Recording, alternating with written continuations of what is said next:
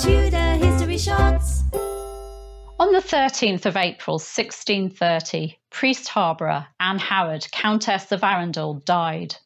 Anne Dacre married Philip Howard, Earl of Arundel, twice, when they were 12 and then when they were 14, the age of consent.